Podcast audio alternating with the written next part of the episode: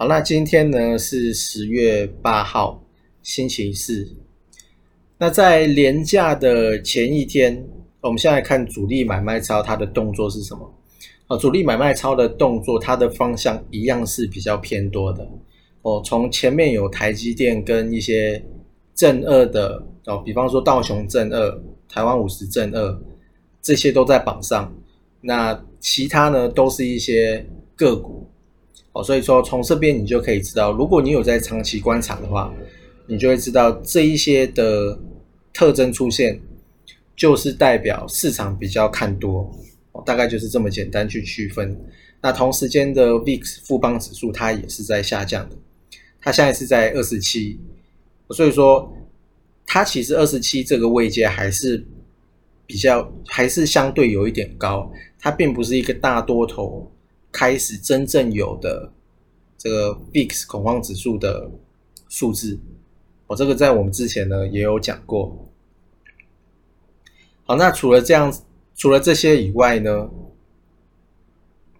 那果然市场是没有受到廉价的这个效应嘛，所以说这几天都是没有卖压出现的。那在这样子的状况下，其实你可以看到有一个族群，它不断的在。类股不断的在创新高跟涨停，哦，就是太阳能。你可以从今天的安吉，哦，今天只有五家涨停哦。那所以说，你看其中有一家就是安吉，那安吉就是太阳能的。那前几天呢，元金，然后茂迪，然后太极，但是太极没有涨很多哦。这几达能。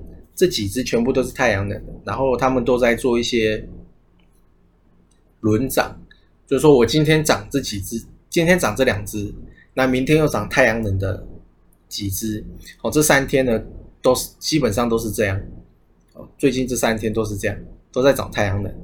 那一方面也是因为我们说国庆年假，国庆可能会有行情嘛，当然这个是历年统计啊，那呃。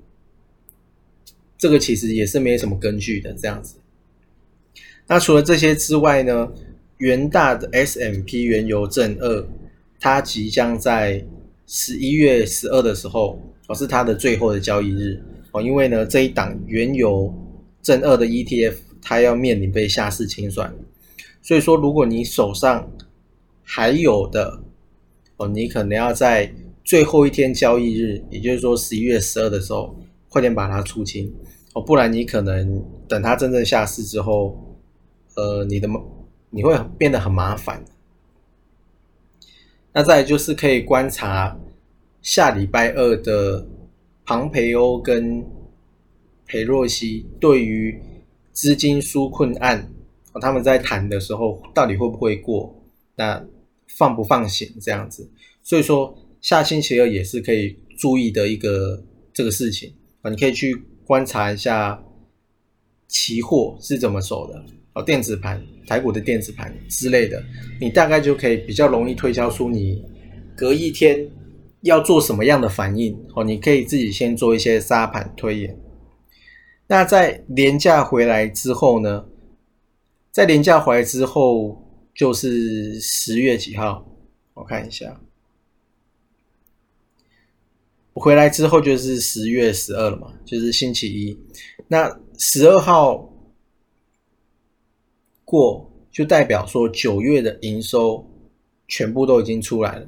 那这个时候呢，你就可以去观察，你可以去观察，你可以去观察一些指标，就是说月营收有创高的，然后主力买卖超，呃，主力筹码二十日有在集中的。